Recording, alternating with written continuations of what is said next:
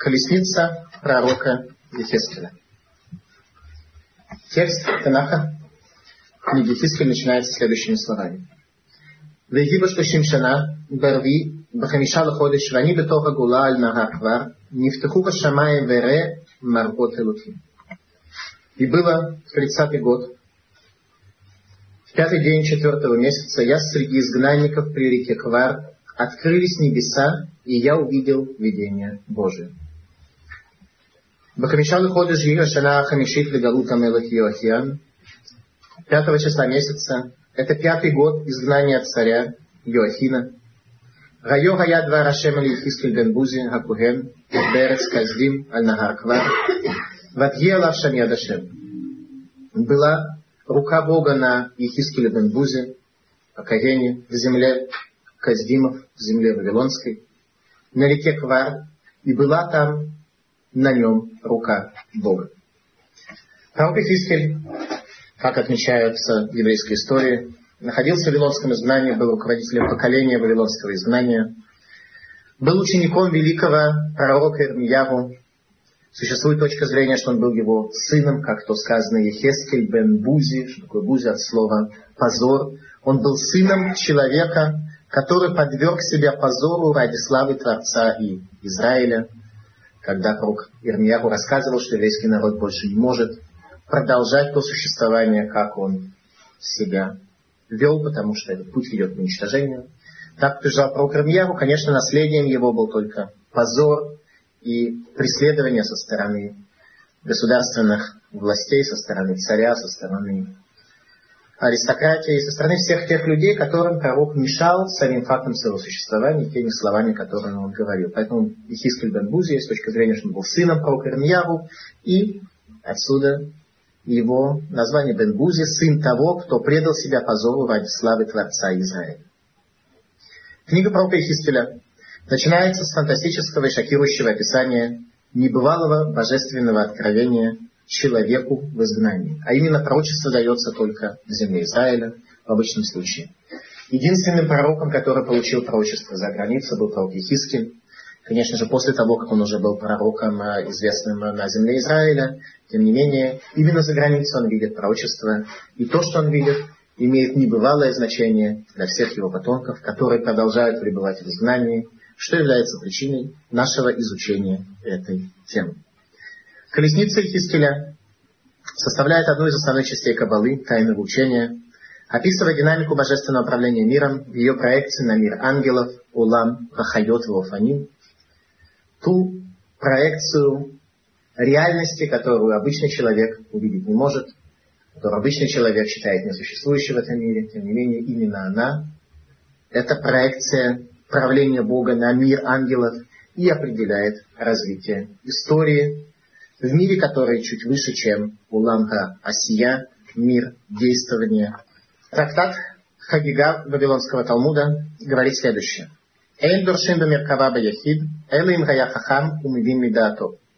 Не занимаются толкованием о колеснице Ихискеля даже для одного ученика, ведь учитель не может даже одного ученика обучать тем тайнам, которые написаны в этой книге, иначе как если он мудр и понимает сам из своего сознания. Продолжает Талмуд и рассказывает, Агаву Янука Дедариш Бехашмаль, Венав Канура да Халкой, Шони Янука Деломафи Зимна.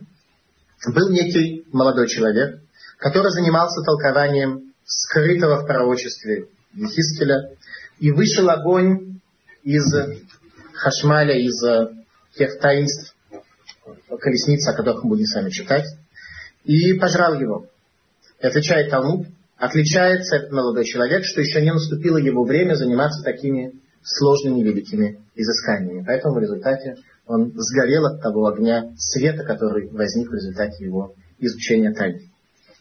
Продолжает Талмуд и говорит, Тану Рабоном, מעשה בתינוק אחד שהיה קורא בבית רבו בספר יחזקאל והיה מבין בחשמל ויצא אש מחשמל ושרפתו וביקשו לגנוז ספר יחזקאל.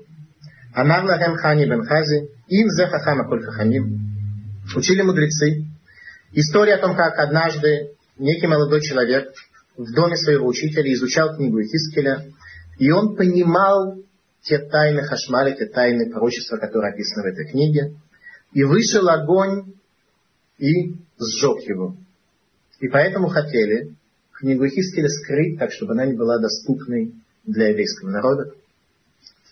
Сказал им Хани бен Хази, один из мудрецов Талмуда, им за хахам, что если он мудр, то все мудрые, так что все могут дойти до таких тонкостей истинного понимания пророчества Хискеля, что эту книгу необходимо скрывать. Получается взаимное противоречие внутри двух высказываний Талмуда. А именно вывод, что преждевременно изучать эту книгу опасность сгореть. Своевременное изучение этой книги тоже существует опасность сгореть. Поэтому возникает вопрос, зачем же мы затронули вообще ту тему, которая столь близко связана с огнем. Причина заключается в том, что Ихискель является пророком изгнания.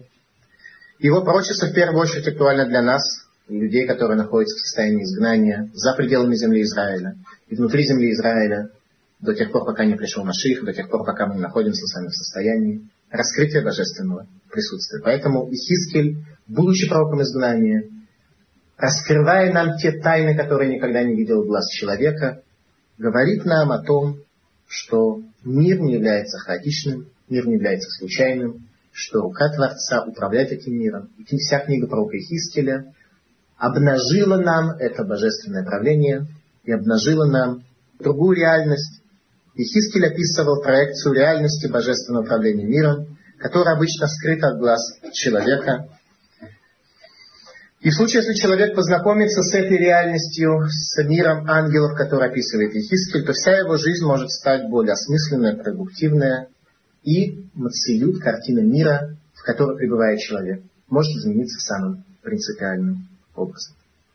Третья глава повествует нам о чрезмерной важности пророчества Ехискеля и его особой миссии, которую Творец для него предопределил в этом мире, назвав его Цуфе, назвав его стражем.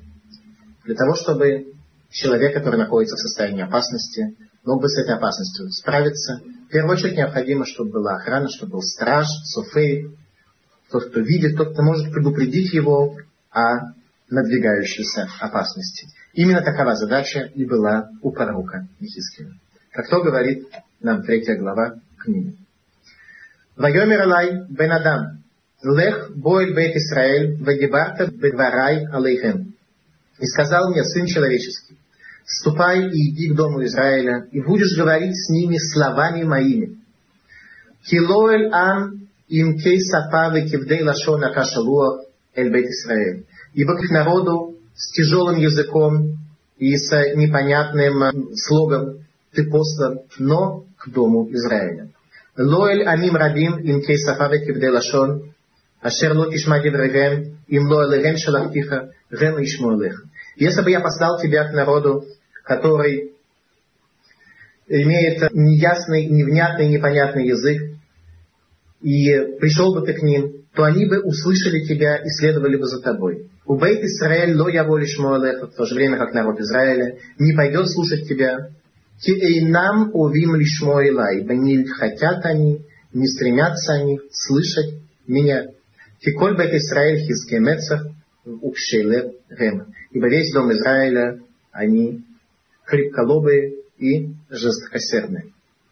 Воево, продолжает Бог Ихискель, воево эль хагула Тель-Авив, и пришел я в изгнание в Тель-Авив, место пророчества пророка Ихискеля было Тель-Авив, не в Израиле, а в Вавилоне. Гаюшвим аль-Нагар Квар, которая расположена на реке Квар. Вешер Гема Юшвим Шам. Вешер Шам Шиват Ямим Машмин Бетуха. Я просидел семь дней среди них. В Виегеникце Шиват Ямим. Было в конце семи дней. Вегитва шам Элайли Мора. Было мне слово Бога. Бен Адам. Софена Татихала Бейт Исраэль.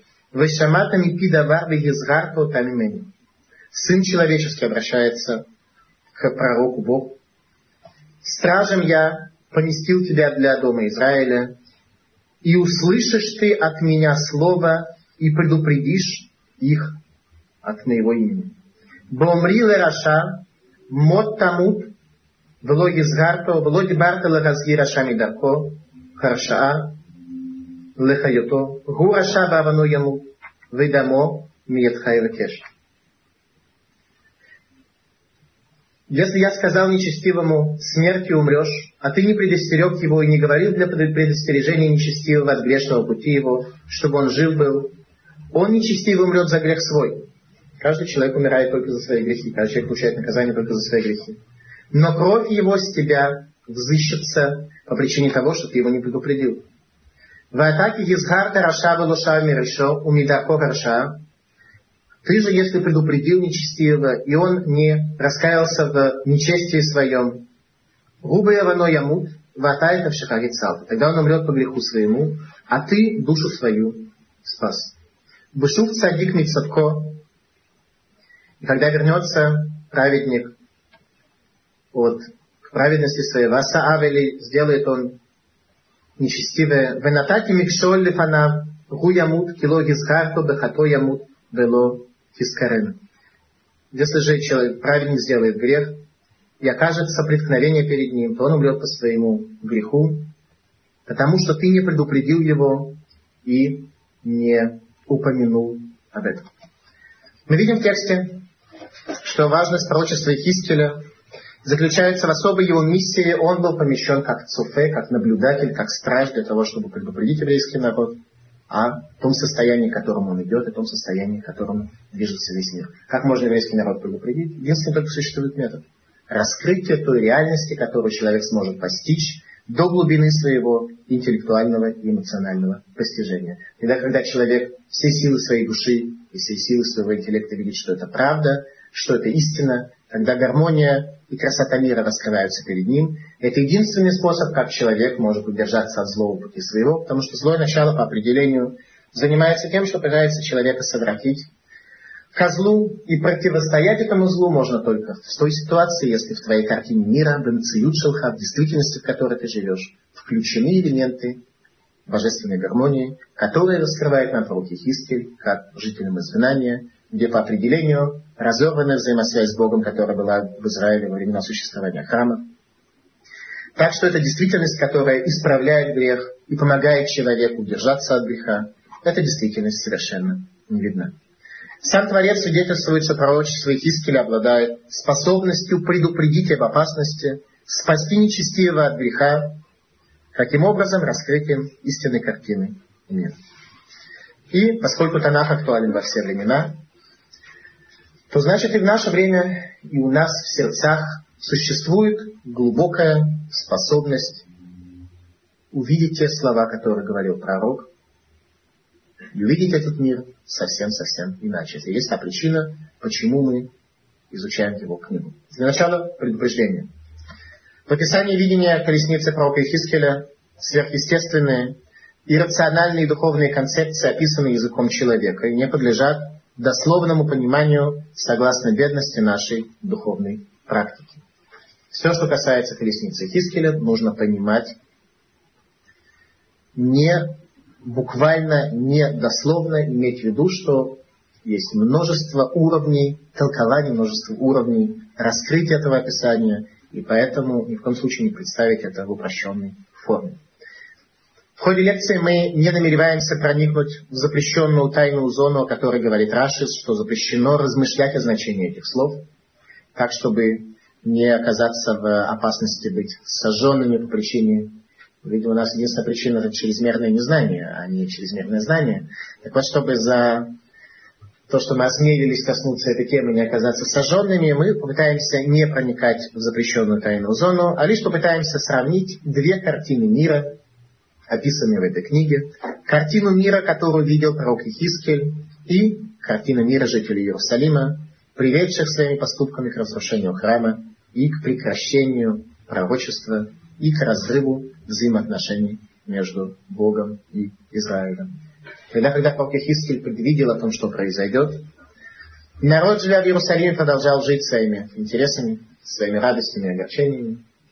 И привели мир к состоянию разрушения этой самой взаимосвязи. Итак, начнем с первой главы пророка Хискеля. Описание колесницы.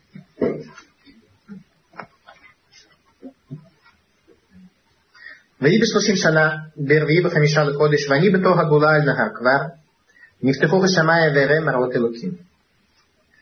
И было в тридцатый год, в пятый день четвертого месяца, был я среди изгнанников великих. Вера, открылись небеса, и я увидел видение Божье. Бахамишалу ходишь, Гирашана Хамишит, Вегалу Хамелот Йоахим, Айо Гая Двар Ашем Алихиски Бенбузи, Акуген Берес Казим, Альнага Квар, Ватье Алавшам, Яд Хашем. В пятый день того месяца, он же пятый день изгнания царя Йохима было слово Господне к Хискелю, сыну Бузи, священнику в земле Каздим на реке Квар, и была на нем рука, Бога. Пятая годовщина изгнания еврейской элиты во главе с Ехинией, царем Иудеи, за семь лет до разрушения Иерусалимского храма. Еще есть семь лет, которые Творец дал евреям в надежде на то, что они используют потенциал этих семи лет. Но пытаются за этот промежуток времени привести свое духовное состояние к возможности спасения от разрушения храма, к возможности того, чтобы пророчество, близость Бога к еврейскому народу еще сохранилось. Однако не был использован этот потенциал семи лет, и мир все-таки пришел в свое новое состояние божественного сокрытия. За семь лет до разрушения Иерусалима Творец устроил так, что царь Вавилона изгоняет всю еврейскую элиту во главе с царем Йоахином, Мардыхай, Эстер, все они были изгнаны тогда, Зарубавель, все они были изгнаны тогда, за семь лет до разрушения храма. Опять же, Творец всегда устраивает человеку в его судьбе так, что прежде чем дать ему болезнь, Творец сначала посылает лекарство. Прежде чем изгнать евреев в чужую Вавилонскую землю, Творец сначала изгоняет туда элиту, для того, чтобы когда весь еврейский народ будет изгнан, то оказалось, что в земле Израиля уже существует еврейская община, которая возглавляется руководителями еврейской общины. Так что там есть уже ишивы, там есть уже еврейские школы, там есть уже еврейская инфраструктура, которая даст возможность евреям, вкусившим теперь вкус изгнания, иметь полноценную возможность для возвращения к Чуве. И этот потенциал евреи как раз использовали, так что смогли вернуться через 70 лет для строительства второго храма. Вайре описывает нам Ефискель свое видение. Вайре вегине рух сара бамин хацафон, анан гадоль веэш митлакахат венога лосавив, умитоха кейна хашмаль митох раэш. И увидел я его, дух бури, который приходит с севера, и облако большое, и огонь, который горит внутри него, и свечение в нем вокруг, а изнутри свечение, наподобие хашмаля митох хаэш. Обратите внимание. Разные люди видели очень разное. В пророчестве Хискеля, во всей той действительности, даже те, кто имели возможность проникнуть в более высокие формы духа, они видели очень разные. Кто-то видел север и буря, буря, которая предвещает несчастье, буря, которая предвещает разрушение, исполнение слов пророка Ирмияру, Кимицафон Тиватагара Аль Колешвей, с севера произойдет горе для всех жителей Иерусалима. Именно на севере находятся наши враги. И Творец специально устроил так Иерусалим, что со всех сторон он окружен глубокими пропастями и, соответственно, горами, в то время как на севере прямая ровная земля. Творец показал еврейскому народу, с одной стороны он защитил нас, но с другой стороны, именно с той стороны, с которой придет враг, Иерусалим находится в самом состоянии уязвленном. Поэтому те, кто видели немножко больше, они видели этот ров Сара, они видели эту бурю, которая приходит с севера. Однако эта буря была бы тох Анан Гадоль, глубокое облако, глубокая облачность, которая скрывает любую возможность человека, что бы то ни было видеть. И они видели это большое облако, они не понимали, что происходит дальше. Пророк Хискель видит совершенно другое. Он видит, что за этим глубоким облаком Эйш Митлакахат горит огонь. Горит огонь, который раскрывает картину внутри облака. Венога лосавив, внутри свечения, свечения гармонии. Так что даже это разрушение, эта буря, которая идет на еврейский народ, она вся на самом деле диктуется из следствия гармонии этого мира. У Митуха внутри этой гармонии видит Ехискель, Кейна Хашмаль, прообраз Хашмаля внутри огня. Что такое Хашмаль? В современном иврите Хашмаль означает электричество. И поэтому люди, прочтя этот текст, те, кто владеет современным ивритом, приходят к состоянию полного непонимания, что же на самом деле такое было сказано в этой книге. Им кажется, что самое большое, что видел Прабху, это некие такие электрические разряды. Так, по всей видимости, он видел что-то такое, относящееся к метеоропогодным условиям. И э, таким образом вся эта книга абсолютно выхолащивается из нее любой смысл. Объясняют нам мудрецы, что высшая точка пророчества Ихискеля Каэйн Хашмаль он видел наподобие Хашмаля. И дается три объяснения, что это такое. Первая точка зрения, что это ангел. Что это ангел, который следил за гармонией всей той реальности, которую видел Ихискель. Второе объяснение. Хашмаль это аббревиатура слов Хайотеш Мимамлот. Ангелы огненные восхваляют, произносят свои слова. И третье объяснение Хашмаль и Тим Хашот и Тим Мамлод, что в то время, когда божественное влияние Хаш безмолвствует, то тогда ангелы восхваляют его. То есть на, на небе происходит абсолютно полная взаимосвязь между высшими и нижними, тогда, когда прекращается временно влияние от высших, тогда начинается работа низших. Так вот это вот состояние полной гармонии, когда материя замирает в момент влечения Творца, то есть материя имеется в виду более низкие структуры, замирает в момент влечения Творца, и когда лечение прекращается, они начинают осуществлять свою деятельность. Это именно то, что видел Ехиски. Кейна Хашмаль – состояние, когда замирает материальность перед раскрытием высшей божественной реальности. Он э, не видел сам Хашмаль. Пророк Ехиски видел только Кейна Хашмаль, прообраз Хашмаль, потому что человеку не дано увидеть Хашмаль. Об этом говорят комментаторы, что пророк Ихискель видел одну сотую от того, что было во время Синайского откровения. Каждый человек, который находился во время Синайского откровения возле горы Синай, он видел в сто раз больше состояния хашмаль, чем а именно хаш, когда вся материя хаш безмолвствует, когда видно только в этом мире, оголяется мила, божественное слово, управляющее всей действительностью. Это и есть Кейна Хашма, лишь один процент от этого явления видел пророк Ихискель и потерял сознание, как только он смог увидеть Кейна Хашма. Большинство жителей Иерусалима видело только Анан Гадоль, а в облачности все мутно, неясно, расплывчато и непредсказуемо, так что ни один человек не может понять, что хорошо и что плохо, куда нужно идти дальше, и не видит путь. Изискель описывает нам высшую степень гармонии, которая раскрылась перед ним, Кейна Хашмаль, когда материя безмолвствует, и только духовность говорит. И об этом он продолжает нам дальше описывать, что же за колесница управляет этим миром. Творец управляет этим миром, двигаясь на колеснице. Продолжает текст. ומתוכה דמות ארבע חיות, וזמריהן, דמות אדם לרנה, וארבע פנים לאחת, וארבע פנים לאחת לרן, ורגליהם רגל ישרה וכף רגליהם כף רגל עגל ונוצצים כן נחושת כלל. וידי אדם מתחת כנפיהם על ארבעת ריביהם ופניהם כפניהם לארבעתם חוברות אישה אל אחותה כנפיהם ולא יסבו בלכתן איש אל עבר פניו ילכו.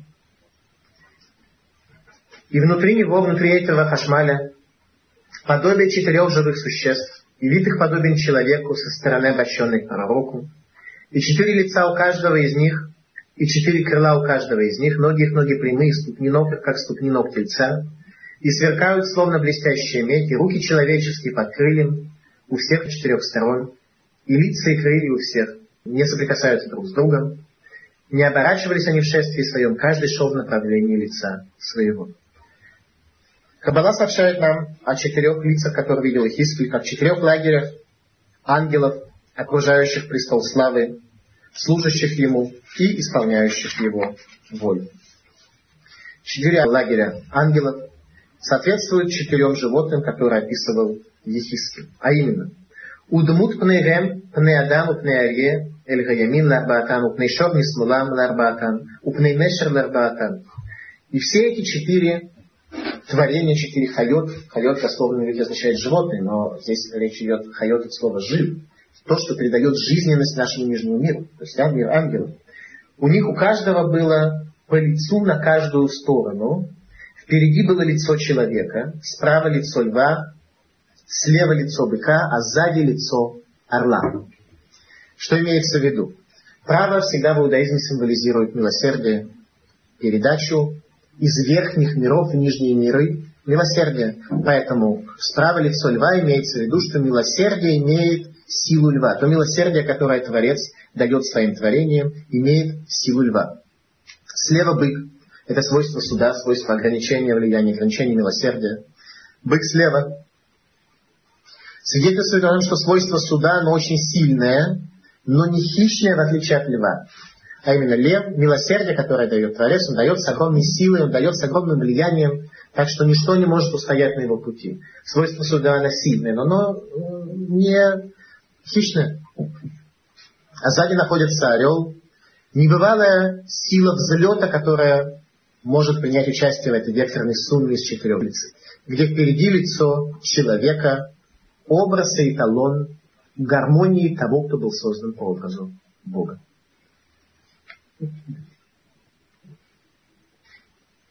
Ваиша левер панав елеху, эля шер ешам гаруах лалехат елеху, ло йосаву белехтан. И каждый из этих лиц в направлении лица своего двигалось, в то, туда, куда направит их дух, идти туда они пойдут, и не обернуться при своем движении. Каждое лицо идет к своей цели, идет к своей задаче. Согласно влиянию духовности, на которое первостепенное воздействие оказывает человек. Если человек своими поступками, очищением своего сердца приведет Творца к возможности осуществить связь с нами, то вся эта колесница движется вперед, там, где впереди лицо человека. То есть тогда, когда человек идет по направлению к Богу, Бог обращает всю эту колесницу по отношению к человеку, мы получаем благословение. В случае же, если мы достойны милосердия, то тогда лев тянет все это строение направо, и мы получаем милосердие. Если в результате мы делаем зло, и нам необходимо нас судить, ограничить божественное милосердие, то тогда бык лево тянет все это вперед. То есть обратите внимание на глубочайшую божественную гармонию и динамику всех вот этих божественных структур, управляющих миром, в отличие от того, что как христиане понимали устройство мира, что Бог создал несколько светил, их прикрепил э, кнопками на небе. В результате все они там э, замерли и существуют. Обратите внимание на полную гармонию. И все это зависит от чего? Ашер еша магарох лалехат елеху. Что в зависимости от того, куда дух, тот дух, на который влияет человек, поведет их, туда они пойдут. על אשר יש שם ערוך ללכת ילכו שם ערוך ללכת והאופנים ינסו לעומתם כרוח החיה באופנים. И дальше колеса, те колеса, которые являются причинно-следственными воздействием ангелов на мир, в котором мы живем, они уже начинают божественное влияние мира ангелов реализовывать через эти колеса, через посредство. Белехтых ангелеху, будут двигаться они в хождении своем. Бандам Ямоду, когда же они стоят, то не останавливаются. Убегина сами альгарец фаним, когда же они поднимаются, отрываются от э, земли, ангелы, которых мы выталкиваем своими поступками порой и на сува офаним, то поднимают они за собой также и колеса, которые посредством, то есть офен это воздействие, то, что оказывает воздействие при передаче влияния в Нижний мир.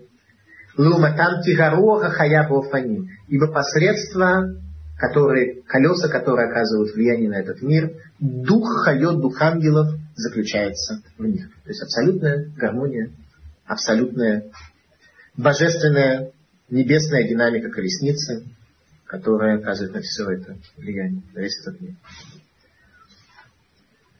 Колесница – это уровень божественного правления, который видел пророк Хискель, которая находится ниже Улам Кисе, ниже престола славы Творца, то есть престол славы Творца, где Творец управляет миром сам, и дальше он передает свое влияние на мир ангелов, который, в свою очередь, оказывает влияние уже на более нижние миры. Хайот получает влияние из Улам Кисе Кавод, и Ракия разделяет между ними, небосвод разделяет между миром Хисе и миром Хайот. Как то сказано в трактате Хагига, Вавилонского Талмуда. Ракия Рашамаем, небосвод небесный, Эш Вемаем, он состоит из иррационального объединения воды и огня, которое привело к образованию зависы через которую осуществляется передача влияния из Улама Кисе, из мира, престола влияния Творца в мир ангелов. У Мимиаль Ракия Шераль Рушан, а выше, чем Ракия над головами ангелов, Кимаре Эвен Сапир, как светящийся камень, Дмут Кисе, образ престола. Вальдмута Кисе Дмут Кимаре Адам, а на престоле образ, как образ человека сверху. На престоле запечатлен образ человека. Что это за человек?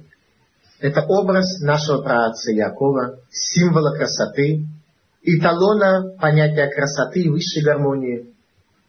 Якова Вину выглядел так, как создан человек, созданный по образу Бога. Весь божественный престол, управляющий этим миром, имеет образ Якова во главе угла, и, соответственно, этому образу Творец смотрит на то влияние, которое те люди, которые живут сегодня на земле, возвращают на небо. Колесница Ехискеля дает нам возможность прийти к трем основным выводам. Первый вывод, что мир действительно устроен предельно сложно. Второй вывод, что человек, который ведет себя в этом объективно сложном мире, по-простому приводит мир к разрушению, поскольку мир предназначен для более сложного поведения человека, для более ясного понимания картины мира. И третий вывод, что у человека есть возможность проникнуть в более возвышенные прослойки реальности. Глава 7 рассказывает нам о направлении движения колесницы. Седьмая глава пророка Ихискина. Вайги два Рашем Элай Леймор, Вата бен Адам, כה אמר השם אלוקים לאדמת ישראל, קץ, בא הקץ על ארבע כנפות הארץ. Вейди два Рашем Лемор, было мне слово человека, и ты, сын человеческий. Так сказал Бог Всевышний земле Израиля. Конец, приходит конец на все четыре конца земли. Вата ракец алаих вишелахти атибах ушафатти кедаркеха Винатати Аллаих эт коль Туалатех. И пошлю конец тебе теперь, и пошли гнев мой на тебя, и буду судить тебя по путям твоим, и воздам тебе за все гнусности твои. Вело тахосы не алеха, вело их моль, ки драхаих, алаих, этен ватоватаих бетухех тигена, ваядатым кяняшем. И не пожалеет око мое тебя, и не пощажу, ибо буду по путям твоим воздавать тебе, и гнусности твои прибудут в тебе, узнаете, что я Господь. Комер Шамелаким, Рахат Ра Генейба. Так сказал Господь, беда, одна беда вот приходит. Кецба Бага Кец Алеха Генейба. Конец, вот конец приходит тебе. Седьмая глава рассказывает нам о направлении движения колесницы, а именно два раза текст нам говорит о том, что наступает конец. Приходит конец для еврейского народа. И приходит конец Ларбакан Подгарец всем четырем направлениям земли, всем концам земли, поскольку мир был создан ради того, чтобы все человечество приняло Тору, приняло божественную гармонию. И если человечество божественную гармонию не принимает, наступает уничтожение не только для еврейского народа, но и для всего мира в целом.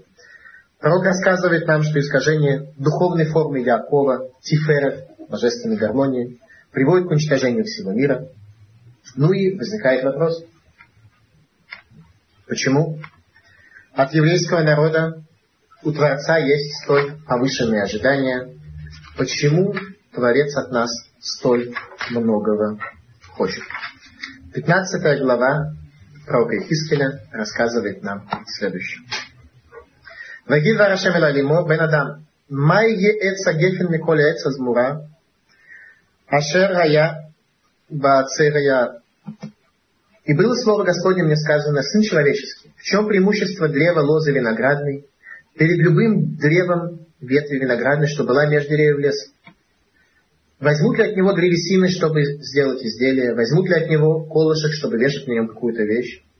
Вот огню предается оно на съедение, оба конца его поел огонь, и середина обгорела. Годится ли оно для ремесла?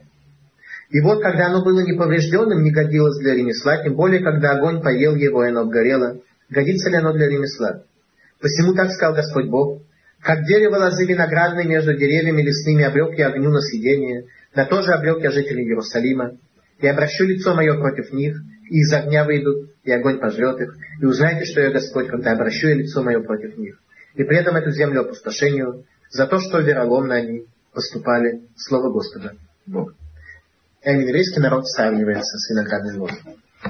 И пророк говорит нам следующее от слов Бога. Что такое виноградная лоза? Для чего она предназначена в этом мире? Для того, чтобы порождать виноград. Виноградное вино – самый дорогой утонченный напиток. Но если лоза не производит виноград, нет от нее никакой другой пользы.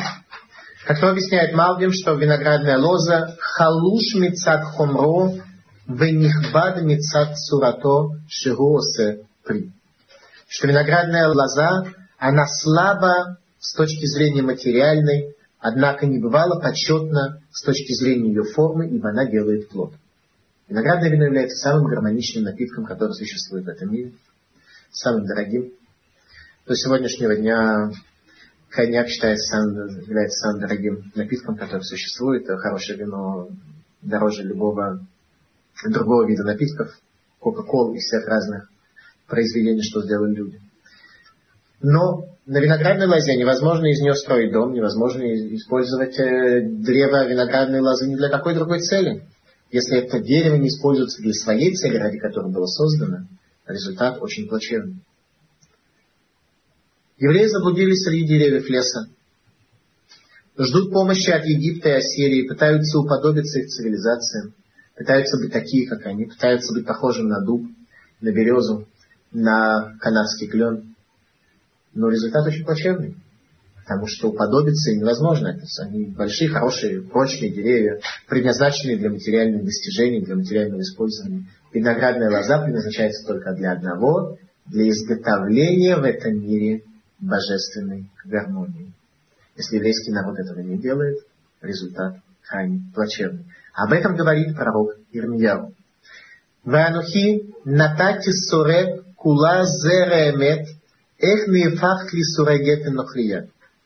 Я насадил тебя, как благородную лозу, самое верное семя. Как же превратилась ты у меня в одичавшую чужую лозу? Это и есть причина катастрофы. Это и есть причина того, что Творец наказывает нас, что Он покинул этот мир, что мы находимся в состоянии полного, полного разрушения. Когда виноградная лоза стала дикая, и вместо того, чтобы совершать поступки, которые приведут мир к гармонии, мы все пытаемся уподобиться нееврейским цивилизациям, их ценностям, их радостям, их достижению. А сделать этого не можем так, чтобы ощутить сами радость и удовлетворение от своих поступков. Сделать мы это просто не можем, потому что виноградная лоза рассчитана совсем для других целей. Ориентация на ценности других народов привела к потере своей особой духовной красоты. Сурат Яаков, божественная форма Якова, эталона гармонии, которая запечатлена на престоле славы Творца, и не привела нас ни к каким другим приобретениям. Трагедия еврейского народа состоит именно в неспособности Израиля произвести плоды виноградной лозы. Глава 8 рассказывает нам о том, что же происходит с еврейским народом, что пророк видит лозу, охваченную огнем. За что происходит разрушение храма, за что происходит катастрофа. Об этом рассказывает нам Ехискель в 8 главе своей книги. ויהי בשנה השישית בחמישה לחודש, אני יושב בביתי, וזקני יהודה יושבים לפניי, ותיפול עליי שם יד Хашем Элуким. И было в шестом году, в шестом месяце, в пятый день месяца, сижу я в доме моем, и старейшины иудейские сидят передо мной, и опустилась там на меня рука Бога. Ходыш Илу, месяц Илу, время Чувы. Время перед Рошашана, когда еще можно добиться исправления судьбы. И все старейшины дома Израиля, находящиеся в изгнании, сидят перед пророком Ехискелем. Обратите внимание, если в земле Израиля в это время власти имущие преследуют пророка Ирмияву, учителя э, Ехискеля, гонят его, сажают его в тюрьму, обвиняют его в антисионистской агитации и пропаганде, то здесь все руководители народа понимают, они уже вкусили вкус изгнания, они поняли, что то, что говорил Ирмияху, было правдой. Здесь они все сидят перед пророком Ехискелем и в трепете пытаются услышать его слова, что же будет. Вере, и увидел я, говорит Ехискель, векиней дмут кемаре эш, мимере матнав лемата эш, матнав лемала кемаре зогар кейна хашмала, וישלח תבנית יד ויקחני בציצית ראשי ותישא אותי רוח בין הארץ ובין השמיים, ותביא אותי ירושלמה, במערות אלוקים אל פתח שער הפנימית, הפונה צפונה, אשר שם מושב סמל хакина Рамикана. И вот видел я и образ, как огненное видение от вида чресного вниз, и как бы сияние, словно хашмаль, самая высшая точка видения Хискеля. И он простер очертания руки своей, и взял меня за пряди головы моей, и поднял меня между небом и землей, и принес меня в видениях Божьих в Иерусалим, ко входу внутренних ворот, обращенных к северу, где место идола ревности, возбуждающего ревность. Что делает Творец? Из две точки зрения. В любом случае он переносит Иерусалим. Есть точка зрения, что Творец переносит Ехискеля в Иерусалим непосредственно, что он оказывается в Иерусалиме и видит то, что мы видим с вами дальше. Есть другая точка зрения о том, что все, что видел дальше Ехискель о состоянии евреев в Иерусалиме, это было только в пророчестве. Тем не менее, обратите внимание, привел меня ко входу в Дом Божий, и вот там идол ревности, а именно еврейский народ в храме ставит изваяние истукана, которому поклоняется. Как то написано дальше. И вот там слава Бога Израилева, как то видение, что я видел в долине, и сказал мне Сын Человеческий, подними глаза твои к северу. И я поднял глаза мои к северу, и вот к северу от ворот жертвенника, идол ревности этот при входе, и сказал мне, Сын Человеческий, видишь ли ты, что они делают? Гнусности великие, которые Дом Израиля творит здесь, чтобы я удалился от святилища моего. А именно речь не идет о том, что физически стоял идол. То есть он действительно был идол в период правления царя Минаши. После этого его оттуда убрали физически. Но в сердце Идол остался. Люди физически его оттуда убрали, но поняли, что как бы не то. Но духовно они эту вину не сняли. Духовно оно все там и осталось. Как дальше описывает нам пророк. Еще обратись, увидишь гнусности великие, и перевел меня ко входу во двор, и я взглянул, и вот отверстие в стене. И сказал он мне, пойди посмотри на гнусности злодейские, которые они творят здесь. И вошел я увидел, и вот всевозможные образы присмыкающихся, отвратительных животных, и всевозможные идолы дома Израиля, вырезанные кругом по стене. И вот семьдесят мужей старейшин дома Израиля, семьдесят членов Сангидрима, стоят перед ними, и у каждого кадильница в руке своей поднимается густое облако воскурения. То есть храм – потенциальное место для небывалого взлета молитвы человека, духовного роста человека. Используется для чего? для того, чтобы каждый взял свою кадильницу и воскурял энергию своих мыслей, энергию своего сердца для тех идолов, которые они поместили. И сказал, не видел ли ты, сын человеческий, что старейшины дома Израиля делают во мраке, каждый в покоях идолов его? Ибо говорят, не видит Господь нас, оставил Господь эту землю. Это был тот лозунг, под которым жили люди в период разрушения храма. И Творец всего лишь согласился с ним, если так вы не утверждаете. Я действительно ставлю эту землю, вынужден оставить эту землю. Вся идея храма, как написано в Сефератане, заключается в том, чтобы построить Богу жилище в нижних, построить Богу жилище, в котором мог находить, может находиться в этой земле. Поэтому, когда люди в храме воскуряют идолам, воскуряют разного рода силам, которые видят в этом мире, провозглашая при этом центральный свой лозунг «Оставил Бог землю, то Бог вынужден эту землю оставить, потому что люди выталкивают его из того жилища в нижних, которое для него должны были построить. И сказал мне, обратись, увидишь гнусности великие, которые они творят. И привел меня ко входу во врата дома Господня, которые к северу. И вот там сидят женщины, оплакивающие Тамуза. И сказал мне, видел ли ты, сын человеческий, еще обратись, увидишь гнусности больше этих. И вел меня во внутренний дом двора Господня. И вот у входа в храм Около двадцати пяти мужей, задами их стоят к храму Господнему, а лицами их к востоку, и они поклоняются солнцу на востоке. люди стоят в Иерусалиме на момент перед разрушением храма, своими задницами к ценностям Иерусалимского храма, в то время как лица их обращены к материи, к солнцу, к тому, что материально, к тому, что осязаемо. Люди оставили истинную картину мира, божественную гармонию ради тех осязаемых материальных ценностей, которые можно измерить килограммами, ньютонами и прочими единицами измерения. И сказал мне, видел ли ты, сын человеческий, мало еще дома Иуды творить такие гнусности, как они творили здесь, но еще наполнили эту землю злодействием, продолжают гневить меня, и вот они подносят вет к ноздрям своим. Но я тоже поступлю с ними яростно, и, ок, и око мое не пожалеет Существует точка зрения, что Ихискель был физически перенесен в Иерусалим, а не только видел это в пророческом видении. И текст, который мы с вами только что прочли, описывает нам состояние в храме в период перед его разрушением, когда Творец, однако, еще дает несколько лет, а именно еще дает пять лет до разрушения Иерусалимского храма. И главный лозунг – это поклонение Солнцу, поклонение осязаемой материальности и обращение спиной к ценностям храма, к ценностям места взаимосвязи между верхними и нижними. Девятая глава рассказывает нам о том, что происходит в Иерусалиме. Пока народ занимается своими будничными делами, полагаясь на постоянство и неизменные законы природы, под лозунгом «В Иерусалиме все спокойно», уповая на силы рук своих, в это время, подчеркиваю, за четыре года с лишним до разрушения Иерусалимского храма, по городу проходят ангелы, которые метят город для уничтожения. Большинство людей, естественно, заняты, этого не видят, а пророки об этом предупреждают. Векарубо знай коль гадоль вело ишмаотам. И кричали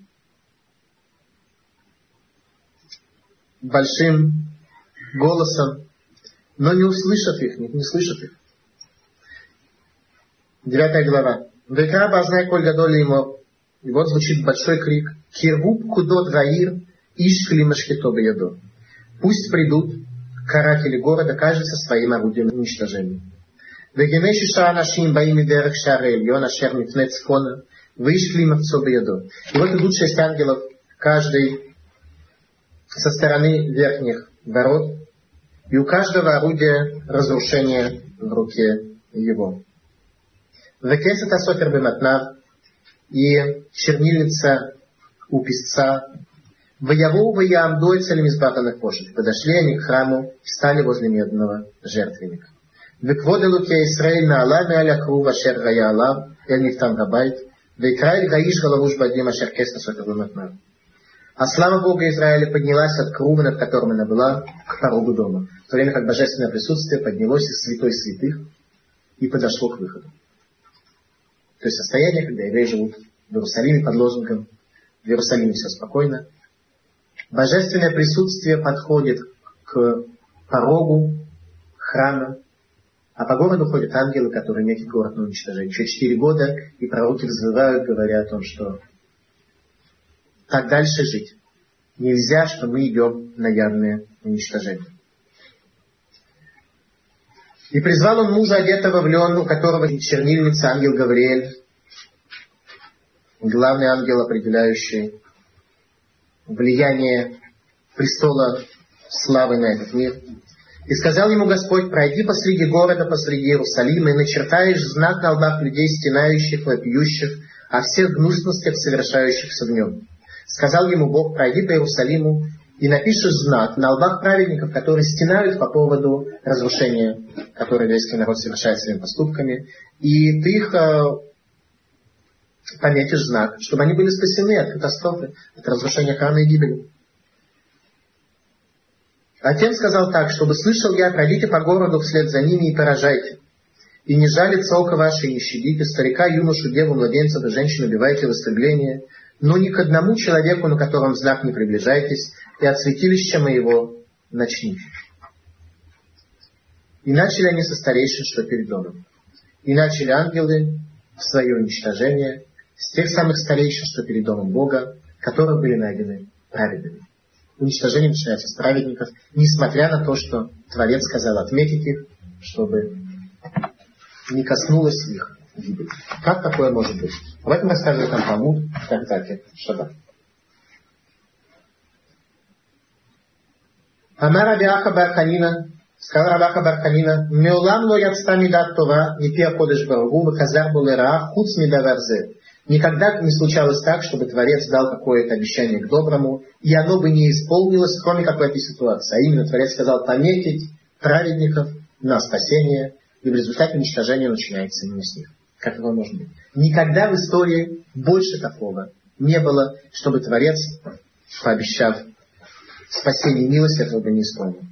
Дектив, как то сказано, трактат Шаббат, Дахнун Гея Мудалов, Хискив. ויאמר השם אליו, עבור בתוך העיר, בתוך ירושלים, ורטבית תו על מצוות ואנשים ונאנחים ונאנקים, על כל ותעבוד הנעשות בתוכה. Пройдите по городу и поставьте букву Тав на лбах людей, которые буква Тав, последняя буква алфавита, на лбах людей, которые стенают и страдают по поводу всех этих мерзостей и искривлений, которые происходят в городе. Амар ли Акодыш Баргула Гавриэль, Лех вершом эль митцхан шель цадиким тав шельё, говорит Творец ангелу Гавриэлю, пойди и напиши на лбах праведников букву тав чернилами, шеловиш лету баками лахехабала, чтобы не имели над ними силы ангелу уничтожения, валь митцхан шель рашаим тав шельдам, а на лбах нечестивцев букву тав из крови. Гдейши шелту баками лахехабала, чтобы ангелы уничтожения имели над ними силы. אמרה מידת הדין לפני הקודש ברוך הוא. ריבונו של עולם, מה נשתנו אלו מאלו? Говорит свойство справедливости Богу. Творец мира. Какая разница между теми и другими? О чем кто говорит? Свойство справедливости. Какая разница между теми и другими? Значит, какая разница? Тому говорит, Амарла, отвечает Творец. Галалу цадиким говорим, Галалу Рошаим говорим. Это полные праведники, это полные нечестивцы. Это разница, что, что, что за вопрос? В чем разница между теми и другими? Одни полные праведники, другие полные нечестивцы. Амрали Ханал говорит перед ним свойства суда. Рибоно шелюлам. Гая бы ядам лимхо от веломиху. Они могли бы бороться против нечестивости, а они не боролись. Амарла, отвечает Творец, Галуй вы яду алиханайши и миху бахем лотил и лой хаблумерем. Говорит Творец, открыто и ясно мне, что если бы даже те пытались их обращать к лучшему, ничего бы не получилось. Те нечестивцы не готовы слушать праведников. Отвечает свойство суда. Мар лифана, пригоноша люлам. Им лифанеха галуй, лахем и галуй. Если перед тобой это известно и понятно тебе, то разве они это знали? Как они могли это знать? Почему праведники ничего не сделали? Варайну диктива, об этом написано. Закен вахурба тулата венашим тааров уламашхит, валь полиша шералав гата валь тигошу. И об этом и сказано. Старика, юношу, девственницу и младенца, и женщину убейте уничтожением. А всякий человек, на котором буква Тав, к нему не приближайтесь. У Мимигдашита Хелу начинайте уничтожение с храмом. В активе написано сразу после этого «Ваяхуду ба нашим аскиним ашралифнебай» и началось уничтожение от людей старейшин, которые перед храмом, которые находятся перед храмом. То есть уничтожение начинается именно с праведников. Это единственный случай в истории, когда добро, которое Творец обещал, и милосердие не исполнилось. Таня Раби Йосиф, учит Раби Йосиф, Альти кри микдаши, не читай микдаши от моего храма, элы микудашай, те, кто делают меня, освящают меня. Это те люди, которые исполнили Тору от буквы Алиф до буквы Тав, от первой до последней буквы алфавита. Поэтому на лбах их и стоял знак из буквы Тав, последней буквы алфавита, которая является буквой от имени, которой подписывается Творец. Подпись Творца Эмет, истина. Сегодня буква Тав – это как раз та буква, которая подписывает. Отсюда мы сами видим, насколько важно попытаться раскрыть человеку в этом мире знание о Боге, что тот является праведником, но других не пытается вывести из того состояния, в котором они находятся, такой человек, такого человека есть серьезная опасность. Мы видим, какое важное значение внести свой вклад в том, чтобы больше сыновей Израиля вернулись к Творцу мира. Итак, в то время, когда евреи жили в Иерусалиме и думали, что все будет нормально, что все будет по-хорошему, по-старому, и никакой опасности реальной нет. В это самое время по городу проходили посланцы Бога, отмечая его для смерти и разрушения. И кроме нескольких пророков этого никто не видел, будучи занятыми своими радостями и огорчениями, которыми человек живет в своей жизни. В то время как слава Бога от святой святых уже подошла к выходу. Святая святых уже была пуста от божественного присутствия. Десятая глава описывает нам, что огню в Иерусалимском храме предшествовали глубочайшие предпосылки в верхних мирах. Написано так. Ваэре, описывает там Ихискель свое очередное пророчество, Ваэре вегинеэль ракия, ашер аль роша крувим, кеэвен сапир, кемеред мут кисе, нира И увидел я, и вот на своде, что над головами крулов, как бы камень сапфир, словно престол, видимый над ними. Вайомер Элаиш Лавуша Бадим, сказано было человеку, одетому в лен. Вайомер Боэль Бейнот Легалгаль Эль Тахат Лекрув, Умалехав Неха Гахалеш Мебинот Лекрувим, Узрок Аль Гаир Ваявол Инай. והקרובים עומדים מימין לבית בבור האיש, ורענן מלא בחצר הפנימית, וירם כבוד השם מעל הכרוב על מפתן הבית, וימילא הבית את חענן והחצר, מלא את נוגה כבוד השם. И говорил он мужу, одетому в лен, и сказал, «Войди меж колесами под кругом, и наполни пригоршни твои углями, горящими меж кругами, и брось на этот город». И он вошел на моих глазах, а круги стояли к югу от дома при появлении того человека, и облако наполняет внутренний двор. И поднялась слава Господня с круга к порогу дома, и облако наполнило дом, и двор наполнился сиянием славы Господней. И шум от крыльев керувов был слышен до внешнего двора, как голос Бога Всемогущего, когда Он говорит. Текст описывает нам то, как колесница Ехискеля, которую видел Ехискель, пролетает над храмом, забирает божественное присутствие, помещая вместо него туман, облачность, и пылающие угли будущего пожара, которым будет гореть Иерусалим. А шум крыльев ангелов при этом был как глаз Божий в речениях его. Но народ, пребывающий в хаосе, не слышит, а пророков предает позору. Это состояние Иерусалима. За несколько лет до разрушения Иерусалима пролетает над городом божественная колесница, которая забирает божественное присутствие из Иерусалима. И вся действительность движется в сторону пылания того огня, который ангелы бросают на город. В Вавилоне, однако, ситуация была другой. Народ еврейский, который жил в Вавилоне, вкусил уже горечь изгнания, смотрел на жизнь совсем иначе. ויהי ашвит, бахамиша בחמישה עשר לחודש, בואו אנשים מזקני ישראל לדרוש את השם, וישבו לפניי. И было в году седьмом, в пятом месяце, в десятый день месяца, пришли мужи и старейшин Израиля вопросить Господа и сели перед лицом моим. Обратите внимание, что это за время. Очень важно иметь в виду при изучении Танаха время, месяцы, дни, но всегда может очень много мучить. Смотрите здесь. Седьмой год, то есть за четыре года до разрушения храма. То есть это седьмой год изгнания царя Иоахина который был изгнан за 11 лет до разрушения храма. То есть 4 года остается до разрушения храма. В пятом месяце, что такое пятый месяц? В иудаизме это месяц Ав. Десятый день месяца. Это десятый Ава.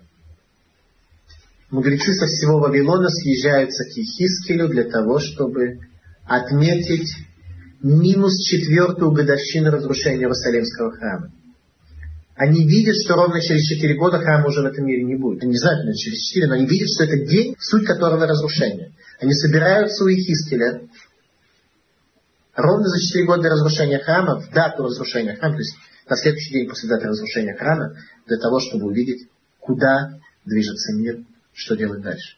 Как жить в такой действительности. Обратите внимание, вся еврейская элита собирается у порога. ויגיד דבר השם אלי לאמור, было мне слово Бога, בן אדם דבר אל זקני ישראל ואמרת להם, כה אמר השם אלוקים, לדרוש אותי אתם באים, חי אני אם אדרש לכם נאום השם אלוקים. И сказал, Сын человеческий, так ответь старейшинам Израиля, вы пришли к Богу для того, чтобы спросить меня, не вопросить меня, пришли вы, разве откликнусь я на призыв ваш? Гатишпоту там Гатишпот бен Адам, это его того там Гудеем. Суди их, Сын Человеческий, обращается Творец к Хискелю, суди и о мерзостях отцов их расскажи им. Вамарта лехем комар Ашем Элуким, байом Бахари, בישראל, ועשה ידי לזרע בית יעקב, ויוודע לכם בארץ מצרים, ויעשה ידי לכם לאמור, אני השם אלוקיכם. Гнусности их выскажи им, и так скажи им, что в день избрания мною Израиля я поднял руку мою с клятвой, и открылся им в земле египетской, и поднял руку мою, сказав, я Господь ваш. В этот день я поднял я руку мою с клятвой вывести их из земли египетской в землю, которую изыскал для них, текущим молоком и медом, краса на всех земель. И я сказал им, пусть отвергает каждой мерзости перед глазами его. Идолами египетскими не оскверняйте себя, я Господь ваш. Но они восстали против меня не хотели слушать меня. Никто не отверг мерзости, что перед глазами их. Идолов Египта не оставили они. И думал я излить гнев мой на них. Четвертая годовщина, минус четвертая годовщина разрушения Иерусалимского храма. И те люди, которые видели горечь изгнания, видели картину мира более естественной, собираются великого пророка, Творец говорит, что поздно.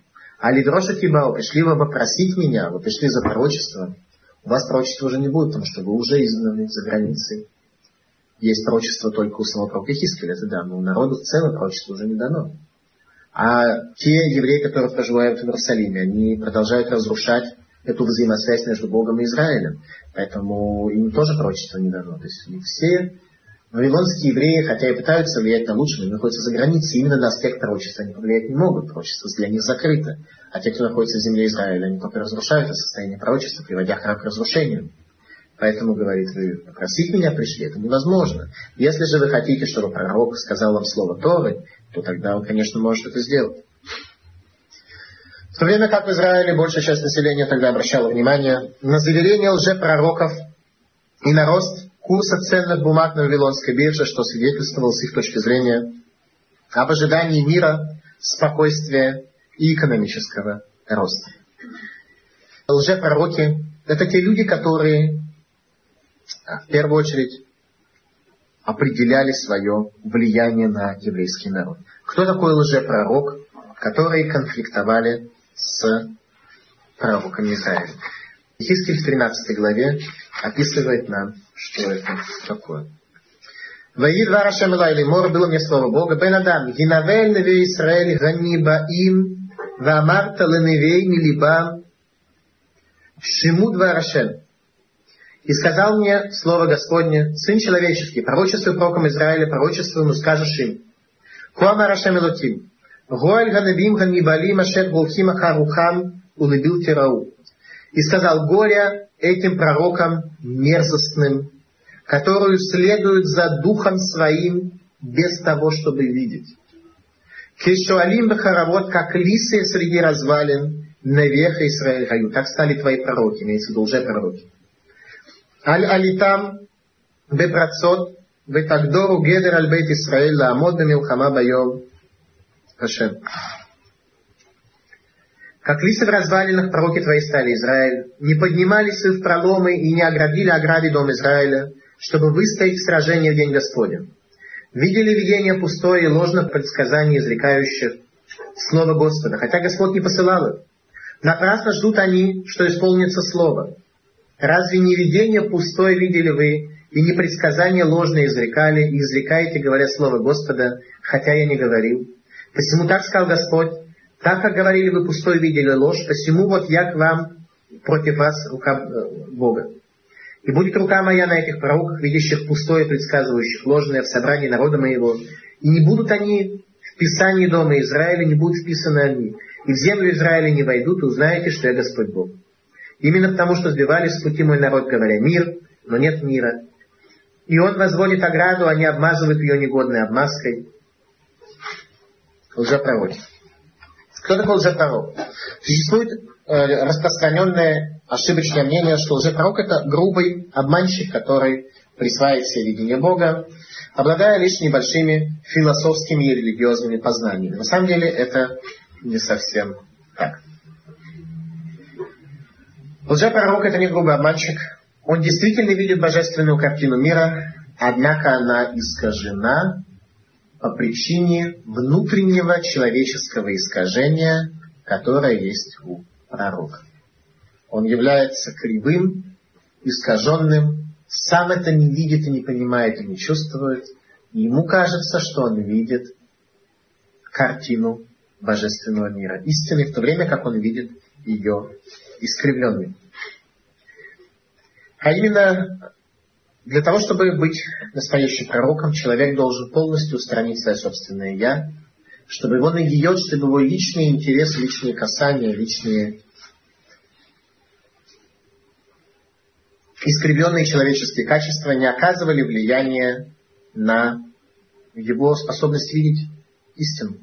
Когда человек искривленный, то тогда и пророчество, которое он видит, оно по определению обманщик. Поэтому они называются невейщекер, пророки ложные. Они действительно пророки. То, что они видят, действительно божественная картина мира. Но они видят ее ложно, видят ее искаженно по причине внутренних искажений, которыми наделены. Главное искажение, заслоняющее глаза лжепророка, это желание верить, что все будет хорошо так само по себе. Инстинкт самосохранения, который говорит, что само по себе так все будет замечательно, и делать ничего не надо, все будет хорошо, при этом само по себе. Поэтому текст называет их Навим Ганивалим, что имеет несколько значений. Мы перевели как мерзостные пророки. Имеет несколько значений. Почему они мерзостные? Может быть, как их иначе можно было назвать? Дело в том, что сам такой пророк, он понимает и внутренне ощущает, что у него есть некоторые элементы лжи в своих утверждениях и в своем видении. Ему самому страшно себе просто признаться в этом. Поэтому он честно бежит под знаменем своего ложного пророчества и говорит, что он очень грамотный, знающий пророк, и что у него трудовая книжка полна отметок о государственной службе в должности пророка, естественно. Второе значение Невалим это падаль. Что такое падаль? Это отрыв от дерева жизни. Отрыва от истины. Третье значение Невалим вянущие, а именно те люди, которые теряют остаток своего видения. Лжепророк так в своем состоянии находится неустойчиво. По экспоненте все это продолжает у него падать. И о них сказано Бесода милою, в глубине истине народа моего они будут не причастны. Какие люди будут не причастны к истории? Так говорит Бог. Итак, руководство еврейского народа – это руководство, которое обладало возможностью что-то сделать, как-то повлиять на процесс и спасти еврейский народ от того пути, по которому он шел, пути, который ведет в пропасть. Об этом говорит пророк Ихискель в 34 главе. Было мне слово Бога сказано. Бен Адам. Гинаве аль Израиль. Гинаве вамарта лехем לרועים כה אמר השם אלוקים רוי רואי ישראל אשר היו רואים אותם הלא רצון יראו הרועים. Был слово Господне ко мне сказано, Сын человеческий, пророчествуй пастырям Израиля, пророчествуй и скажешь им, так сказал Господь. Горе пастырям Израиля, которые были пастырями самими себе. Разве не овец следует пасти пастырем? Чем занимались пастыри? Они пасли себя. Карьеру свою продвинуть, э, связи для своих э, родственников, э, государственные работы получить и так далее. Все, чем занимается пастырь, который не занимается спасением своего народа. Разве не овец следует пасти пастырем? Жирное едите вы, в шерсть облачаетесь, откормленное закалываете, но овец не пасете. Ослабевших не подкрепляли, и больную не врачевали, раненую не перевязывали, югнанную не возвращали, и потерянную рассеяли из-за того, что нет пастыря. И были пищей для всех зверей полевых и рассеялись. И будут блуждать овцы мои по всем горам и на всех холмах высоких. и по всему лицу земли рассеяны овцы мои, и нет расспрашивающего о них, и нет разыскивающего их. Пастыри занимаются своим, овцы занимаются своим. Посему пастыри служат и Слово Господне, жив я, Слово Господа Бога. Ведь за то, что были овцы мои оставлены на расхищение, стали пищей для зверей полевых. И нет пастырей, и не расспрашивали пастыри об овцах моих. И пасли они самих себя, овец моих не пасли. Посему так сказал Господь. Я против этих пастырей, взыщу я овец моих из рук их, и отстраню их, чтобы не пасли овец, и не будут пасти овец пастыри. Я спасу овец моих от рта их, и не будут они им пищей. Народ, для тех, кто избирается, является пищей. Так вот, Творец говорит, что Он сам будет пасти наш народ. Это и будет то, что произойдет во время прихода Машииха. Когда Творец будет сам управлять нашим народом. Без того, чтобы делать это посредством недостойных руководителей. Итак, пророчество о пастырях Израиля, которые вместо того, чтобы спасать еврейский народ, занимались тем, что жирное ели, шерсть одевались и получали радость от своего состояния. Однако не все. Пророк Ефискель описывает нам, что такими были не все. А именно, рассказывает нам Мидраш, что пророку Ехискелю приходят трое Ханания, Мишаэль и Азария. Происходит это в день, когда Навуходнецер построил нового современного идола, согласно всем последним достижениям Вавилонской национальной инженерии и идолопоклонства, и созвал всех званых гостей для того, чтобы принять участие в торжественном открытии и первом служении этому идолу. Приходит Ханания, Мишель Азария к Ехискелю и говорят, мы хотим прийти туда и не поклониться. Спасет ли нас Творец? Ну, Хискель обращается к Творцу. Тот говорит, не спасу, не погибну. Говорит им Хискель, не спасет. Тогда говорят э, Ханани Мишель Азария, неважно, мы все равно готовы погибнуть ради освящения имени Бога. Говорит им Хискель, зачем погибать? Спрячьтесь не придите на празднование идола, и вас там просто не будет.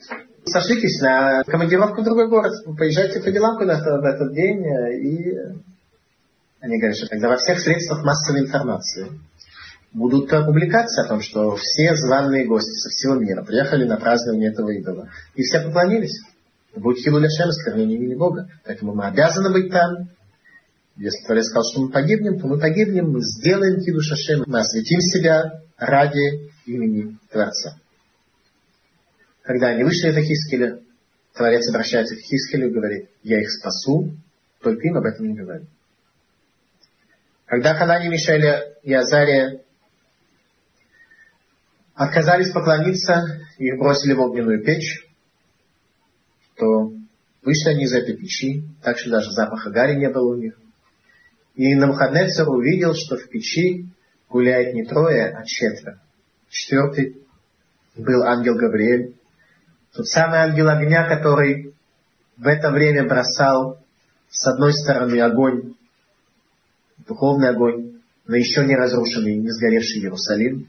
С другой стороны, он пришел в печь Ханани, Мишелю, Азарии для того, чтобы спасти их от уничтожения за Хидуш Хашем, за освящение имени Бога, которое те сделали своими поступками.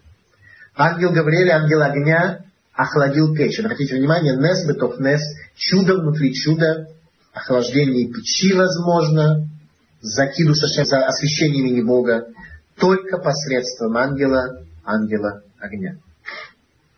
Возникает вопрос, а где в это время был глава поколения? Пророк Хискель, почему он не пошел вместе с ними? что он не пошел вместе с ними совершить акт самопожертвования.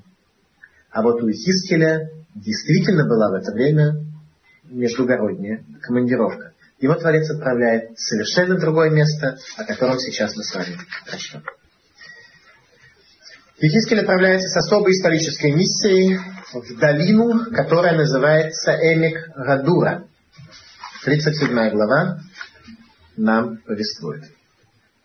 В качестве небольшого предисловия должен сказать, что когда Егискель описывает колесницу, то он описывает, что между миром ангелов и между миром Кисе Акавод, престолом Творца, находился Кера Хадура, страшный лед. То место, которое должно было быть местом связи, местом передачи влияния от Бога к людям, оно было страшно заморожено от того, что люди тянули влияние от Бога, тянули божественный свет для Ганат Ацман, для получения удовольствия от этой жизни. В результате образовалось страшный-страшный лед, страшное обледенение в том месте, где божественные воды, верхние воды, божественный свет, который условно называется верхние воды, должен был спускаться в этот мир. Произошло страшное обледенение. Это обледенение привело к отсутствию взаимосвязи между Богом и человеком. Так вот, после того, как Ханани, Мишель Азария, в тот момент, когда Ханани, Мишель Азария находятся для освящения имени Творца на открытии самого современного на тот момент идола, Творец отправляет пророка Ехискеля в совершенно другое место, в долину, которая называется Дура. Гайта Ала Ядашем, Ваяцени Беро Рашем, Ваянихени Бетора Бека, Вегим Лаацамот. И была на мне рука Творца, и он вывел он меня и поместил меня в долину, и она полна костей. Он провел меня вокруг. И он провел меня по долине, вся эта долина полна сухими костями. Что это были за кости? Дело в том, что не весь еврейский народ вышел из Египта тогда, когда вышли э, все, а именно часть колена Ефраима, которая отсчитывала 400 лет от э, рождения Ицхака, ошиблась в счете и начала выходить из Египта до появления Мушарабейну за 30 лет до того, как выходили все остальные. И во время своего продвижения в сторону земли Израиля на них напали жители Гада их убили в долине Дура. Много, многие сыновья Израиля, которые относились к колену Ефраима, погибли при преждевременном выходе из Египта. Их кости находились в этой долине. И Творец в это самое время посылает Хискеля именно для того, чтобы он пришел в долину, которая была вся полна этими сухими костями. Вайомер Элай, и сказал мне, Бен Адам, Гатихаена самот сын человеческий, можешь ли ты оживить эти кости? Вана Рашем Элуким, и сказал, Всевышний, Бог Всевышний, ты знаешь, что это кости настолько сухие, что их очень сложно вообще что-то... Как можно их оживить, что они уже потеряна надежда. ויאמר אליי, הנבל עצמות כאלה, ואמרת עליהם עצמות ויבשות שמות והרשם. И сказал мне, пророчествуя о костях этих, и скажешь им, кости сухие, слушайте слово Бога. Коама Рашем Элуким ла Ацамот Раэлы, так сказал Бог этим костям. Вот я привожу в вас дух, и вы оживете. Вы натати алехем едим והעליתי עליכם בשר והקרמתי לכם מור, ונתתי בכם רוח וחייתם, וידעתם כי אני השם. И вот я дам вас кости и сухожилия, и покроется все это мясом и кожей, и вы узнаете, что я Бог. Вы не вейте кашер цувейте, и Текст рассказывает нам о том, как пророк Хискель совершает воскрешение из мертвых. Как то сказано в середине 37 главы, Вейгью, Веямдоль Раглерем, Халь Гадоль Меод Меод. И было, и стало полчище весьма великое. ויאמר אלי בן אדם, העצמות האלה כל בית ישראל המה, הנה אומרים יבשו עצמוסנו, אבדה תקוותנו נגזרנו לנו. И сказал мне Творец, Сын человеческий, кости эти, весь дом Израиля. И говорят они, иссохли кости наши, исчезла надежда наша, покончена с нами.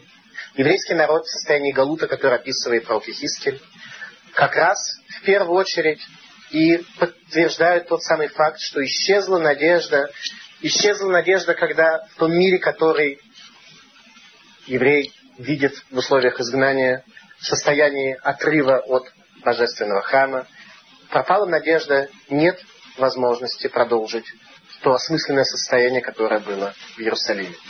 Посему пророчествую и скажешь им, так сказал Господь, вот я открываю погребение ваше, и подниму я вас из погребений, и узнаете, что я Господь, когда открою погребение ваше. Ваядатым ки Ашем, лепитхет кибротехем, убеголотетхем и кибротехем ами.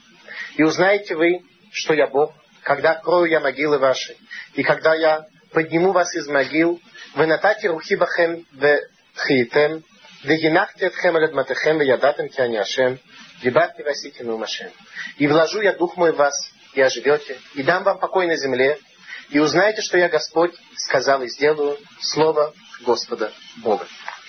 Талмуд в Тартаке Сангидрин приводит три точки зрения относительно того воскрешения, которое пророк Хискель осуществляет в долине Дура. Первая точка зрения о том, что все это было сделано не на его, а только в пророческом видении – Вторая точка зрения заключается в том, что сухие кости встали, прочли Галель и умерли. И третья точка зрения, что они воскресли, жили, имели сыновей и дочерей. Раби Гуда бен Батера говорит, что я как раз из потомков сухих костей, а этот филин, который оставил мне отец моего отца. То есть Раби Гуда бен Батера была реальная традиция, которая свидетельствовала о том, что он происходит из сухих костей. Может быть, среди нас сегодня, среди присутствующих здесь, в этом зале, существуют потомки сухих костей, а мы порой сокрушаемся о том, что пропала наша надежда, о том, что не гзарлану, о том, что нет выхода из того состояния галута, из того состояния изгнания, в котором мы находимся. Возникает вопрос, что же привело к событиям воскрешения сухих костей, которые описаны в книге Ихиски? И ответ на это следующий. Самопожертвование Ханани, Мишеля, Азария. То самопожертвование, которое смогло растопить Кера Ганура, страшное обледенение между божественным присутствием и еврейским народом. И тот божественный свет, который получил возможность спуститься вниз благодаря самопожертвованию человека. Он спустился вниз до самой низкой точки, до точки воскрешения из мертвых. Растопление Кера Ганура – это то, что осуществили Ханани Мишель Азария в условиях пророчества пророка Хискеля как руководителя поколения. Пророк Хискель говорит нам в изгнании следующие слова. ויהי בשלושים שנה ברביעי בחמישה לחודש, ואני בתוך הגאולה על נהר כבר, ונפתחו השמיים וראה מראות אלוקים. И было в тридцатый год, в пятый день четвертого месяца, и я среди изгнанников при реке Квар, открылись небеса, и я увидел видение Божие. בחמישה לחודש גיל השנה החמישית לגלות המלך יואכים, היום היה דבר השם אל יחזקאל בן בוזי הכהן בארץ כסדים הנהר כבר, והגיע אליו שם יד השם. И была там рука Бога. Пророчество Ехискеля в изгнании пришло для того, чтобы вселить надежду в сердца каждого еврея о том, что наше пребывание в условиях Галута имеет свой смысл, имеет свою надежду и предназначено вывести нас снова к состоянию строительства храма и взаимосвязи с Творцом, как это было до появления страшного обледенения Ракерах Ганура, когда евреи имели связь с Творцом, проживавшим среди них в Иерусалимском храме.